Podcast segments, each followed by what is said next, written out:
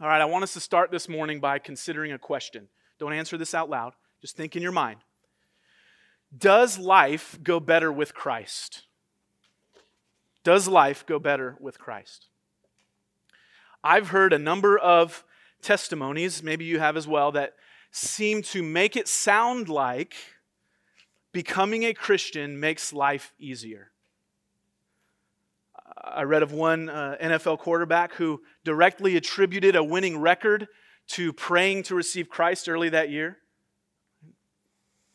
Uh, earlier this year, I watched an interview with an unnamed American rapper who may or may not also be running for president. claim that God, in his favor, gave him a $68 million tax return. I have a whole nother sermon for that right there. but, Right? But he turned his life around and God gave him $68 million. Maybe you've heard someone say something like that before, or at least offer, right? If you come and follow Jesus, right, your relationships will be better. Your, your job will get better. Your career will go more smoothly. Life will just coast along in the right direction if you follow Jesus.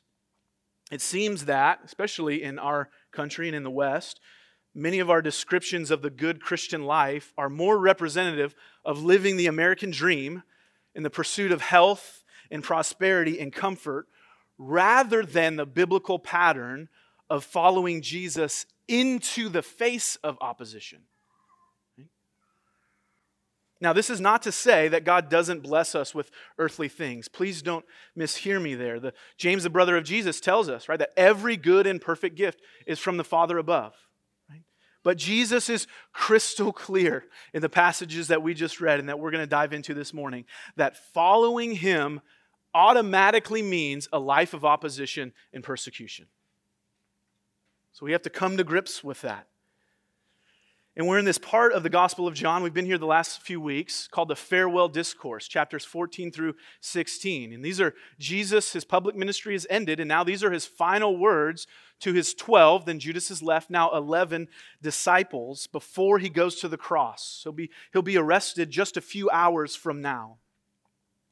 And so far, he is encouraging the troubled disciples, right? He's encouraged them with the, the promised reality of the Holy Spirit that's going to come. That's a main thrust of these chapters.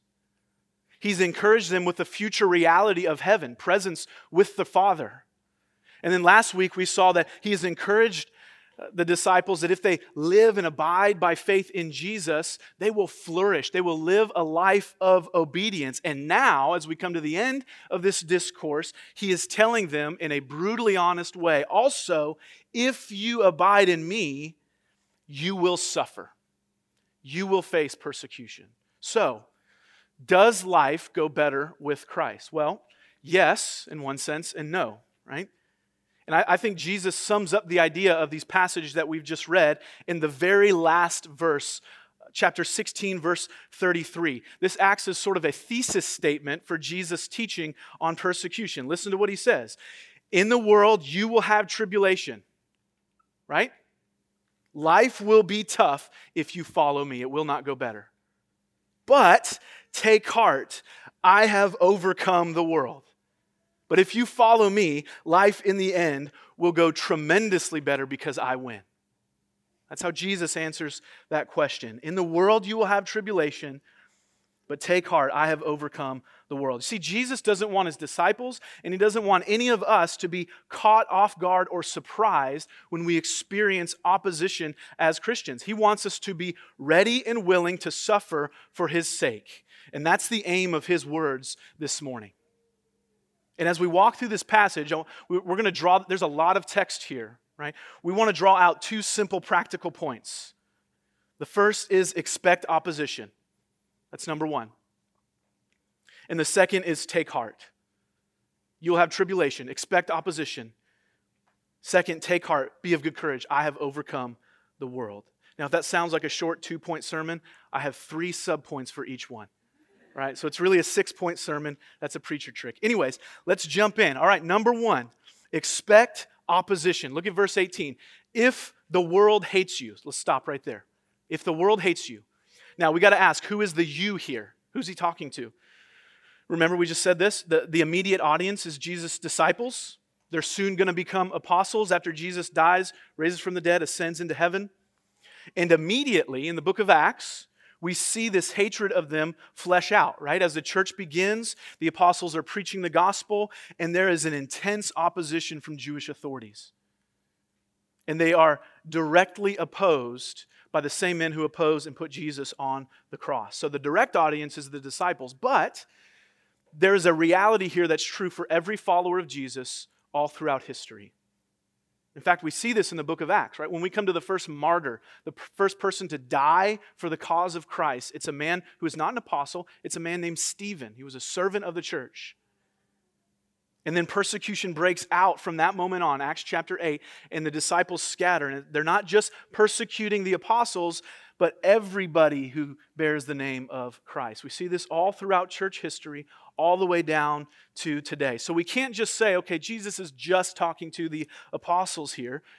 To follow Jesus in every day and age is to invite opposition. The apostle Paul puts it plainly in 2 Timothy 3:12. This is a good verse to memorize. Indeed, all who desire to live a godly life in Christ Jesus will be persecuted, will be opposed. The apostle John later writes in 1 John 3:13, "Do not be surprised, brothers and sisters, that the world hates you." Jesus is talking to all of us here. And we also have to ask, what does he mean by the world? The world hates you. Well, he's referring to this created moral order that's in active rebellion against God.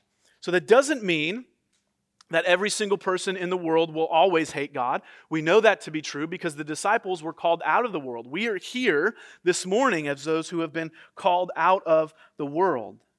Nor does it mean that the, the weight and intensity of persecution will always be full force. It ebbs and flows in different cultures, under different governments, in different times throughout history. But Jesus is essentially just making it very clear to us that if you follow me, this rebellious world that's opposed to God and opposed to me will, will oppose you. Expect opposition.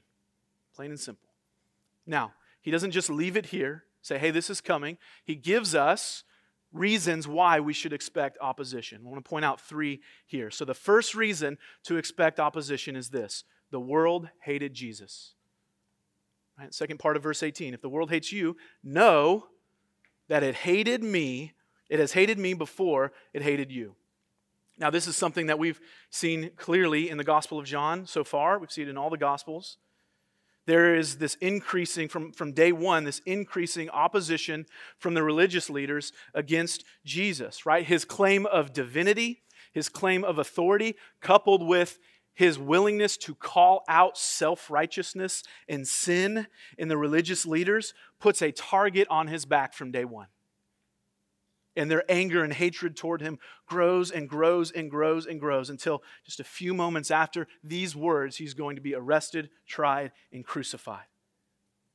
And Jesus knows this. He's well aware of this. He told us back in John chapter 7, verse 7. He says, The world, it, the world hates me. Why? Because I testify about it that its works are evil. Now, just by a show of hands, raise your hand if you like being told, hey, your works are evil and you're an enemy of God. That's like a conversation stopper, right? No, no one enjoys that.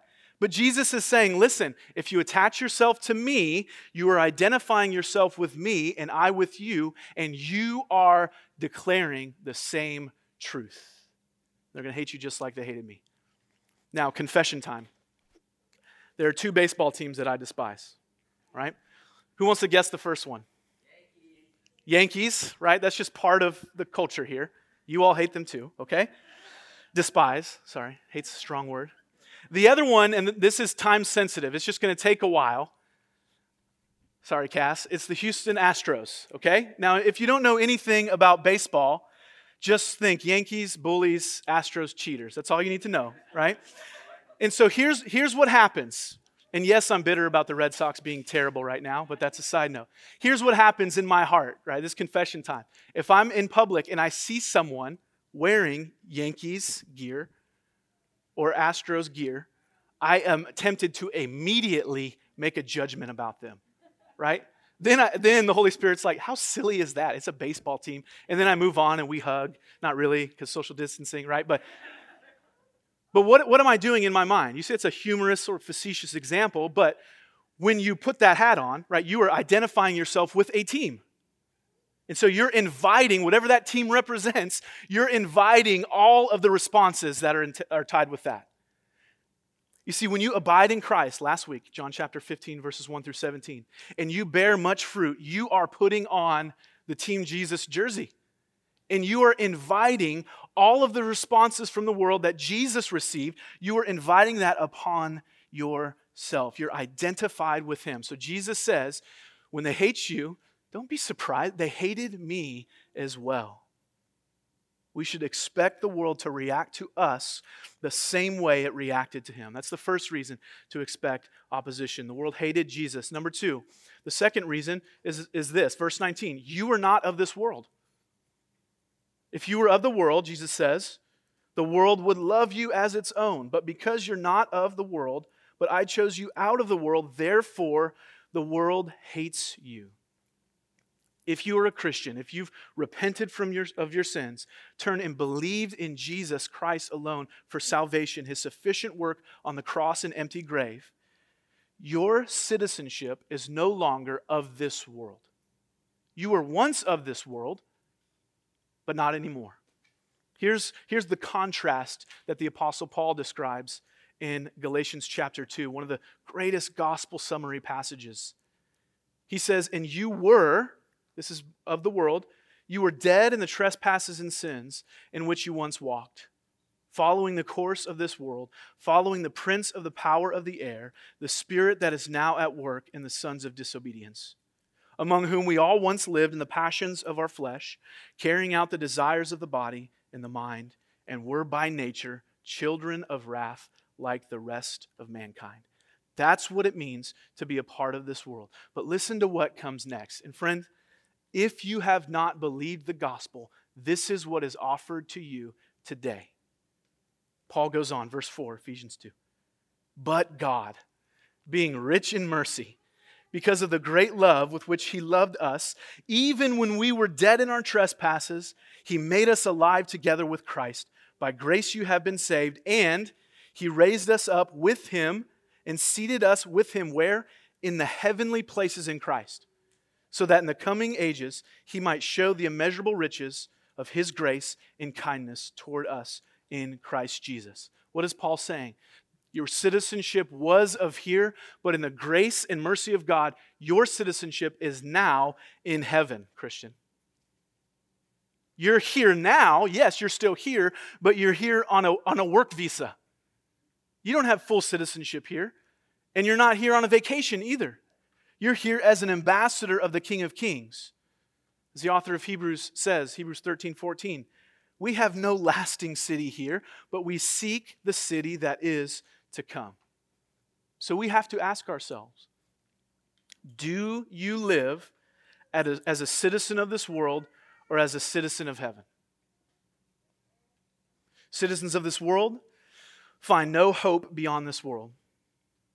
They live only to enjoy earthly comforts, to avoid difficulty as much as possible, to exalt self and ignore God. But here's the thing citizens of this world are simply living out their citizenship. It shouldn't surprise us when people who are not Christians act like they're not Christians. They're being consistent.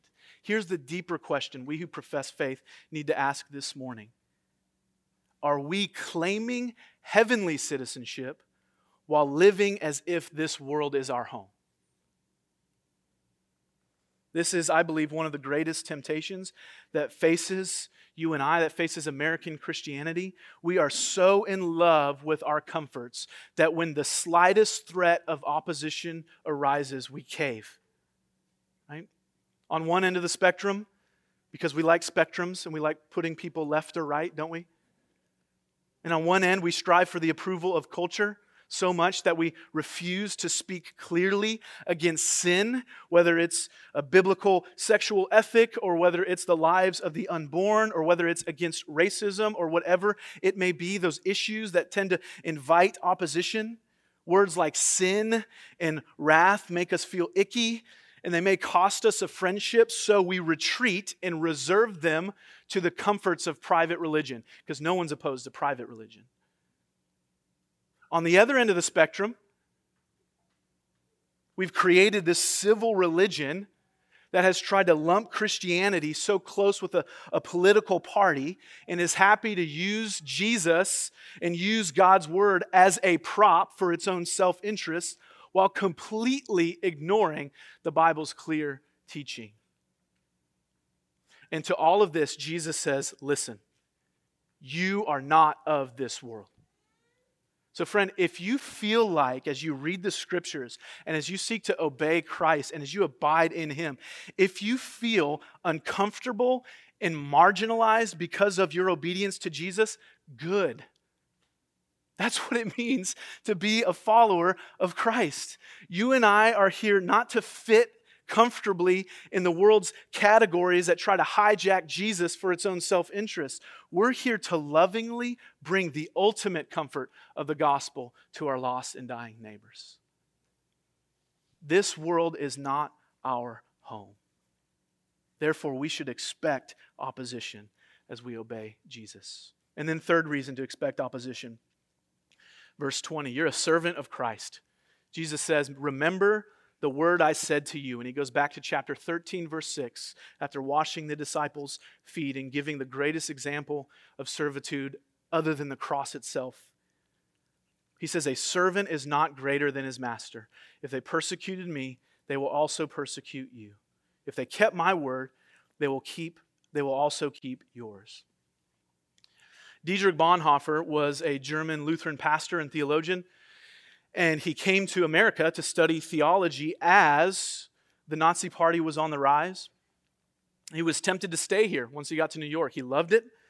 There, there, was safety here, there was comfort, but as he was praying, and you can read his journals, he was struggling. God, he felt like God was calling him back to Germany, and he knew, right, in, into the lion's den to take a stand for biblical Christianity and to take a stand against a wicked government. So he returned to Germany.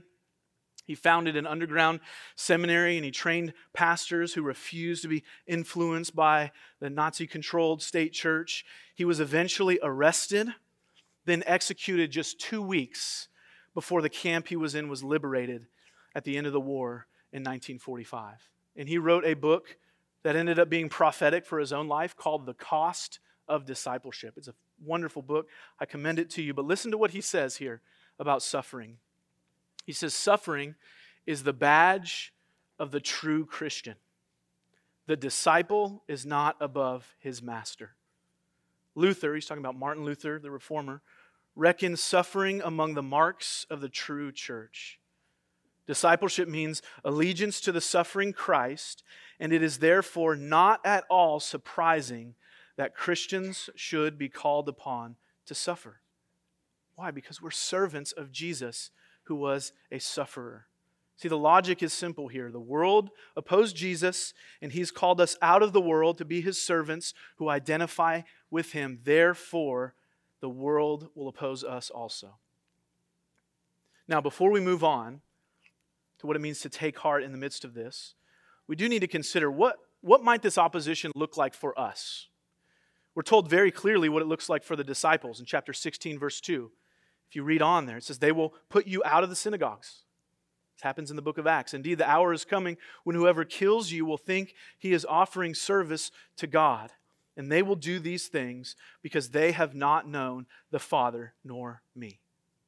That's what it looked like for them, but what about for us? And let me just state the obvious here. We still have it pretty good as Christians in our country. Okay?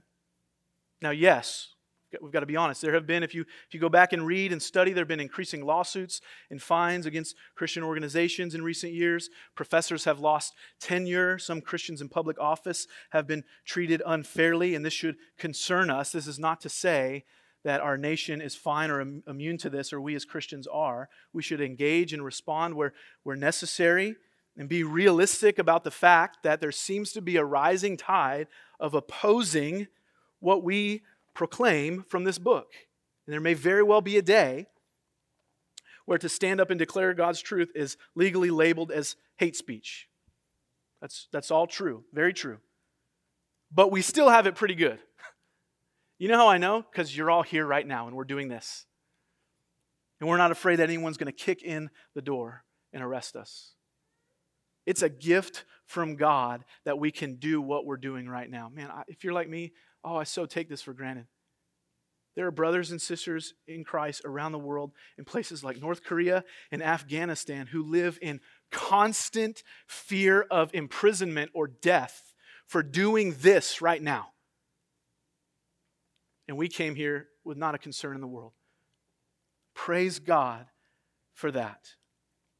So, what does it look like for us then? Well, at the present time, it will mostly look like reviling, mocking, being labeled as a fool, losing a friendship, ostracizing yourself from your family. You, you may lose a job, depending on the scenario. But in short, friends, the, the world thinks we as Christians are foolish, stupid, backwoods people to be ignored at best. And the question we have to ask in those scenarios, whatever it looks like for you, as you imagine your context, are you willing to be counted a fool for the sake of Christ and for the good of your neighbor? Because that's what it's going to take. Nobody opposes private religion. Oh, you say Jesus is Lord? That's great. Good for you. No one's opposed to that. But then when you say, no, no, no, I'm not saying Jesus is Lord, I'm saying Jesus alone is Lord. Therefore, what you worship is a false God. That's when we invite opposition and being seen as foolish. Are we willing to do that? And friends, let's not take this for granted. This should, the freedoms we have should embolden us to take advantage of this for the sake of the gospel and for the good of our neighbor. It's a blessing that God has given us. Now, Jesus goes on to say in verse 4 I've said these things to you, chapter 16, that when their hour comes, you may remember them. Remember that I told them to you. So Jesus is telling us listen, it might be great now, but do not be surprised when the hour comes. Be ready. You're not of this world. They hated me, and you're my servants. Therefore, in this world, you will have tribulation. Now, if you're the disciples here, this is like a downer message, big time. Right? So thankfully, Jesus doesn't just leave it at that. He goes on to give encouragements during this time. That leads us to number two. So, number one, expect opposition. Point number two, take heart. Take heart. Right? That thesis statement on Jesus' teaching on persecution, 1633. In the world you will have tribulation, but take heart, I have overcome the world. And that phrase, take heart, can also be translated be courageous, take courage, be of good cheer. And remember, this is a section in John where Jesus is encouraging the troubled hearts of their disciples. So the aim is to encourage here. He's not trying to crush them. And the same is true for us. Yes, you'll face opposition. You'll face persecution if you, if you live obediently to Christ, even hatred. But even in this, there are so many reasons to be courageous and to stand firm. Okay? And the greatest reason we've actually already addressed. Pastor Clint, two weeks ago, looked at the, the uh, farewell discourse teaching on the Holy Spirit. That's the greatest reason that we can take heart in the midst of opposition because we who believe in Christ are filled with the presence of God, the Holy Spirit. Now, what Jesus is doing is he's giving more reasons why we who are filled with the Spirit can take courage in the face of opposition from the world. First reason to take heart in the face of opposition you have access to solid joy. You have access to solid joy. Now, in verses 16 through 19, the disciples are confused because Jesus says, I'm going to leave soon and then I'm going to come back. And they have no idea what he's talking about. He's saying, I'm going to go to the cross soon, and, but you're going to see me again. So he fleshes out this meaning because they're confused in verse 20. He says, Truly, truly, I say to you, You will weep and lament, but the world will rejoice. You will be sorrowful, but your sorrow will turn into joy. So he's saying the world, is going to rejoice. Why? Because it'll look like I am defeated on the cross. But you will then be overjoyed when I am raised from the dead and you realize that I win.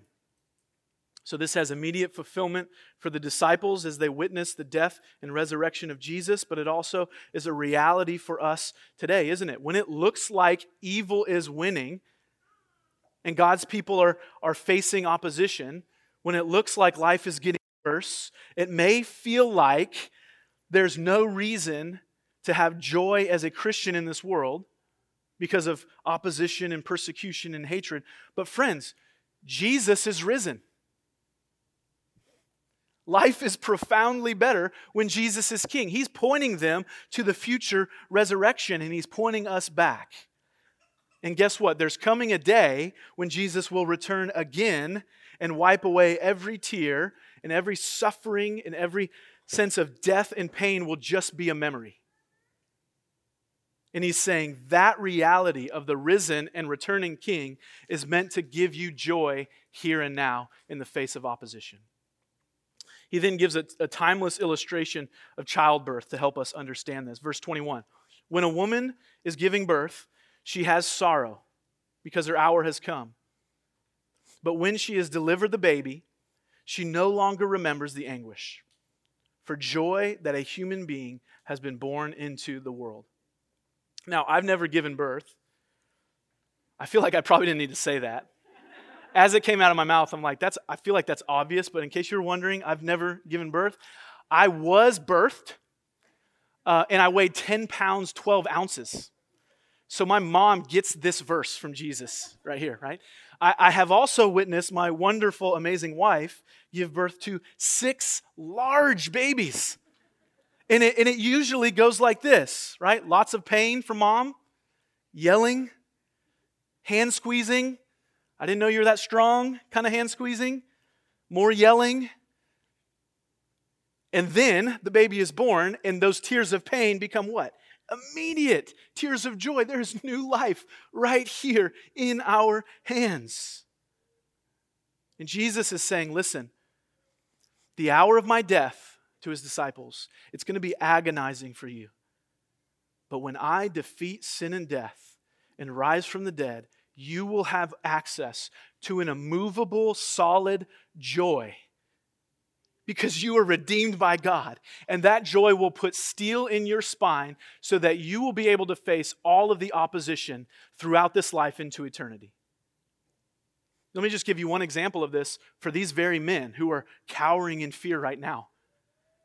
In the book of Acts, after Jesus dies, is buried, raises from the dead, ascends into heaven, they receive the Holy Spirit. The apostles are arrested for boldly declaring the gospel, Acts chapter 5. And listen to this, verse 40. It says, And when they called in the apostles, they beat them and charged them not to speak in the name of Jesus and let them go.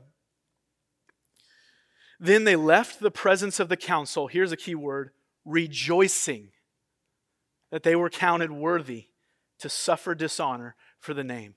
And every day in the temple, from house to house, they did not cease teaching and preaching that Christ is Jesus. You see that? The resurrected Jesus instilled a deep rejoicing and joy in these disciples so that even when opposition came, they rejoiced. Not in the punishment itself. Don't misread this. They weren't gluttons for punishment. Some people, in the name of Christ, seem to be chasing persecution. They're always looking for a fight. And then they say, Oh, I'm persecuted. And it's like, Well, you're not being persecuted, you're just kind of obnoxious, right? They weren't persecuted for obnoxious personalities, they were persecuted for the sake of the gospel. The cross was the offense. And so the, their joy wasn't in the actual pain, but in the fact that they were identified with Jesus. They said, Jesus told us this was going to happen, and we are in him and we can obediently live for Him and glorify Him because guess what? They can't take away what matters most to us, namely our salvation. I imagine the disciples in Acts chapter 5 recalling the words of Jesus in the Sermon on the Mount Blessed are you when others revile and persecute you and utter all kinds of evil against you falsely on my account. Why would they be blessed, which means happy? Verse 12 Rejoice and be glad, for your reward is great in heaven. For so they persecuted the prophets who were before you. You see, the death and resurrection of Jesus secured for the apostles, and it secures for us the joy of knowing and being reconciled to God and being filled with His Spirit, and nothing, not persecution, not ridicule, not even death, can take that away. So we move forward joyously and boldly, proclaiming the gospel in the face of opposition. And Jesus goes on to tell us if this joy seems absent to you as a Christian, he says, pray for it. I wish we had more time to dig into verse 24, but this is in the context of suffering. Listen to what he says. Until now, you have asked nothing in my name. Meaning the disciples didn't pray to the Father in the name of Jesus because Jesus was right there. But now, Jesus is about to be crucified and risen. Now we pray in the name of Jesus. So he says, listen, when your heart's troubled as you're facing this, ask and you will receive that your joy may be full. You see, when we, we call out to Him in prayer, we have the joy of knowing His presence, watching Him answer prayers as He works His purposes in this world, even in the midst of unexplainable and painful opposition. Right? So that's the first reason to take heart. We have access to solid joy. Second, the Father loves you. The Father loves you. Look at verse 25. I've said these things to you in figures of speech. The hour is coming when I will no longer speak to you in figures of speech, but will tell you plainly about the Father. In that day you'll ask in my name, and I do not say to you that I will ask the Father on your behalf, for the Father himself loves you, because you have loved me and have believed that I came from God. This is so simple, friends, but it is so profound because we tend to think I'm this way as well. We tend to think that when we face opposition, it's an automatic sign that God doesn't love us. We think, what's wrong? Now, surely I, the disciples were wrestling with this at this moment. In their confusion and discouragement, they're saying, Jesus, you're telling us you're going to go die, you're going to leave us. And now you're saying, by the way, not only am I leaving, but you're going to be hated and persecuted? They're thinking, What's going on? So Jesus comes alongside and affirms the Father's love to them. Look at this. He says, I will tell you plainly about the Father. Then he says, He loves you. Did you catch that? Jesus is going to give a plain language explanation to his disciples about God the Father, and he does not tell them of his justice, though he's just. He doesn't tell them of his sovereignty, though he is certainly sovereign. He doesn't tell them of his power, though he is the most powerful. But what does he want them and us to grasp in plain language about the Father? Verse 27 The Father loves you. And here's how you know the Father loves you He has gone through great lengths to send Christ so that you can have direct access to Him. He did that because he loves you. So when you face opposition and sorrow, do not doubt for a second the love of God. And if you do, look to the cross. So I'd ask, ask us plainly do you believe that the Father loves you? And if you're tempted to think, well, I don't, I don't know. I, you don't know what I've done. I'm not sure that the Father can love me. Remember who Jesus is talking to. He's talking to 11 men. One of them has already bailed.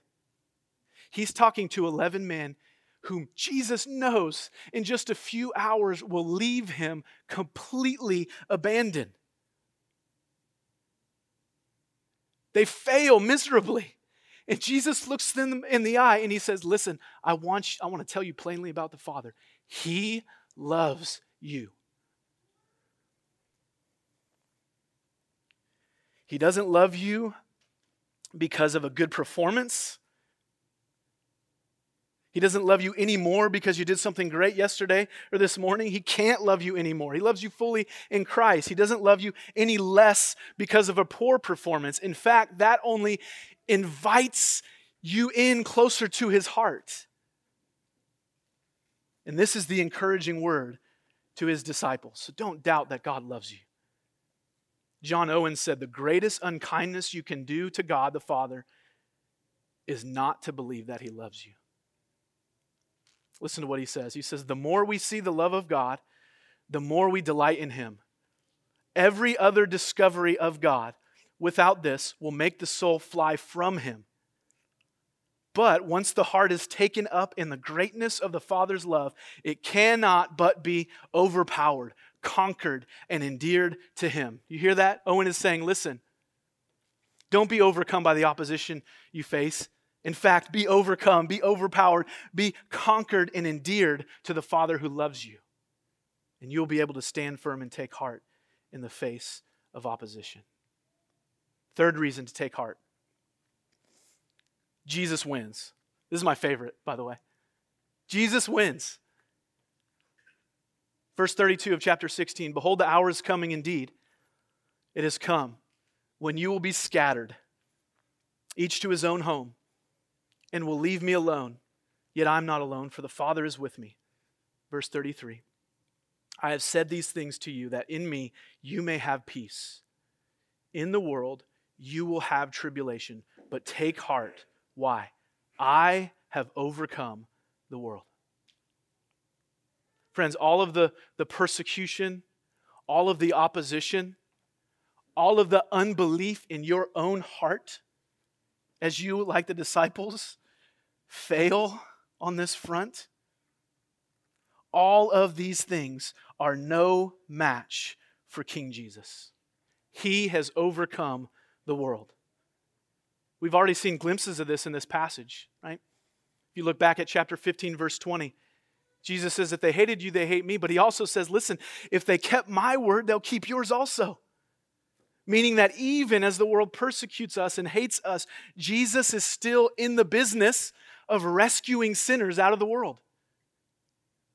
As we go with the gospel, what good news it is to know that some will respond. That's why we're here. Jesus wins. Likewise, back in 15, verse 25, Jesus tells us that the crucifixion the greatest act of opposition in the history of the world was a fulfillment of God's word. He quotes Psalm 69, meaning that even the death of Christ was a part of God's plan for salvation. Jesus wins. Do you know where, according to a number of studies, the church in the world is growing the fastest? Not America, not any Western nation. In places like Iran and China where there is blatant government opposition against Christianity. Sarah Zhang writes on this. She says Protestant Christianity has been one of the fastest growing religions in China in recent years, rising from having just 3 million adherents in 1980 to as many as an estimated 100 million this year. I'm not good at math, but 3 million, 100 million. That's, that's a lot, right? Now, you can look at the reasons why. What are the mission strategies? What, how do they respond to government oppression? But here's the ultimate reason why because Jesus wins. He is building his church, and the gates of hell will not prevail against it. Friends, that should be an encouragement to us as we walk through this life as gospel witnesses we can take heart, walking in joy and peace, even as we're opposed, lovingly displaying and declaring the gospel to a world in desperate need of Him. And when opposition comes, we take heart. So, recap real quick, and then we'll bring it to a close. Expect opposition. They hated Jesus. You're not of this world, and you're His servant. And take heart. You have access to solid joy. The Father loves you, and Jesus wins. And I want to close and just give you three very practical questions as you seek to apply this to your own life. First one is this Would you be worth persecuting?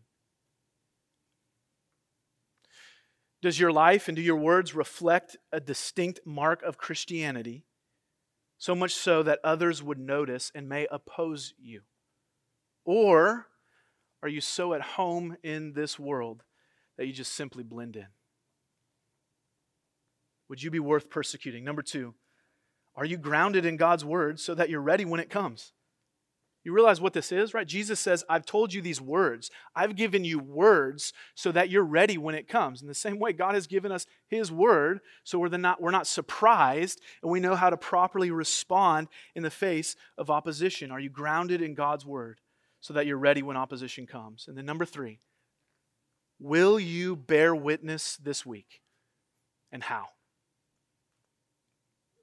Will you lovingly, winsomely, boldly display and declare Jesus this week? Pray, pray about it, plan for it, prepare, be intentional. We, the church, we are God's plan for bringing salvation for those who do not yet believe. Then I want to close by just reading you this reflection from Pastor J.C. Ryle as he considers the words of Jesus here. He says, Let us lean back our souls on these comfortable words and take courage. The storms of trial and persecution may sometimes beat heavily on us, but let them only drive us closer to Christ. The sorrows and losses and crosses and disappointments of our life may often make us feel sorely cast down, but let them only make us tighten our hold on Christ. Armed with this very promise, let us, under every cross, come boldly to the throne of grace that we may obtain mercy and find grace to help in time of need. Let us often say to our souls, Why are you cast down? And why are you disturbed? And let us often say to our gracious Master, Lord, did not you say, Be of good cheer? Lord, do have, as you have said, and cheer us to the end. Let's pray together.